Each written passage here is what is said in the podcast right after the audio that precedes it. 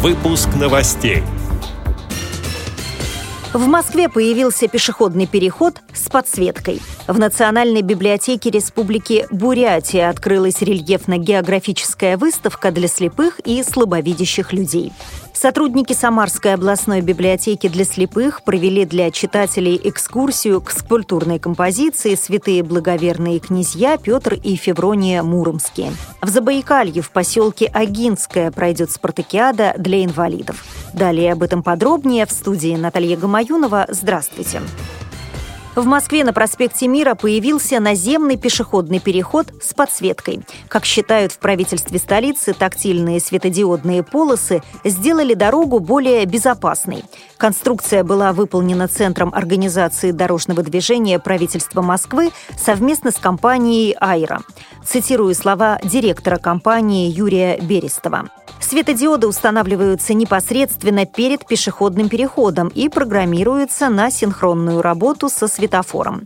Система не боится воды, грязи и химикатов благодаря особому покрытию, что позволяет использовать полосу в любых погодных условиях. Она заметна даже под слоем снега и надежно работает при температурах от минус 30 до плюс 50 градусов. Конец цитаты.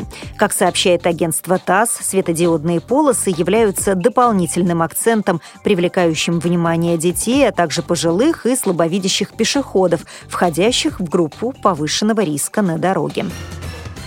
В Национальной библиотеке Республики Бурятия в Центре обслуживания граждан с ограничениями жизнедеятельности открылась рельефно-географическая выставка для слепых и слабовидящих людей. Памятники культуры, история Отечества с древнейших времен до конца XIII века.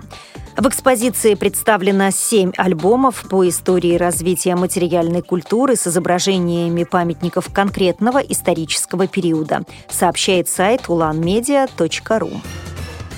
В праздник семьи, любви и верности 8 июля сотрудники Самарской областной библиотеки для слепых провели для читателей экскурсию к скульптурной композиции «Святые благоверные князья Пётр и Феврония Муромские». С подробностями методист читальни Наталья Шапко. На экскурсии у нас присутствовало 12 человек, 12 наших активных самых читателей. Конечно, было очень интересно то, что мы рассказали об этом памятнике, о том, как он выглядит. И мы уже смогли тактильно подойти к нему, прощупать некоторые элементы этого памятника. Ладью, на которой приехали Петр и Феврония, а также края одежды Петра и Февронии. Экскурсия очень понравилась, потому что этот памятник у нас в Самаре, в общем-то, известен.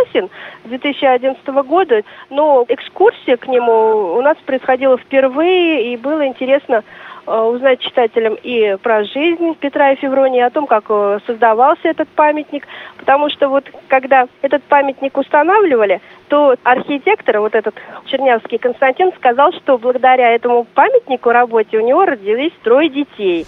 Символ Дня семьи, любви и верности – ромашка. Поэтому сотрудники библиотеки рассказали о происхождении этого названия и подарили цветы, созданные своими руками. В Забайкалье в поселке Агинское на Центральном стадионе завтра, 14 июля, пройдет спартакиада для людей с ограниченными возможностями здоровья. В соревнованиях могут принять участие инвалиды-колясочники, люди с проблемами слуха и зрения, а также с ДЦП.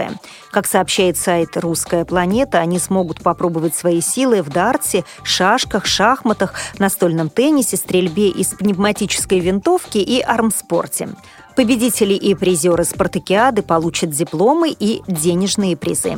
С этими и другими новостями вы можете познакомиться на сайте Радио ВОС. Мы будем рады рассказать о событиях в вашем регионе. Пишите нам по адресу новости@радиовос.ру. А я желаю вам всего доброго и до встречи.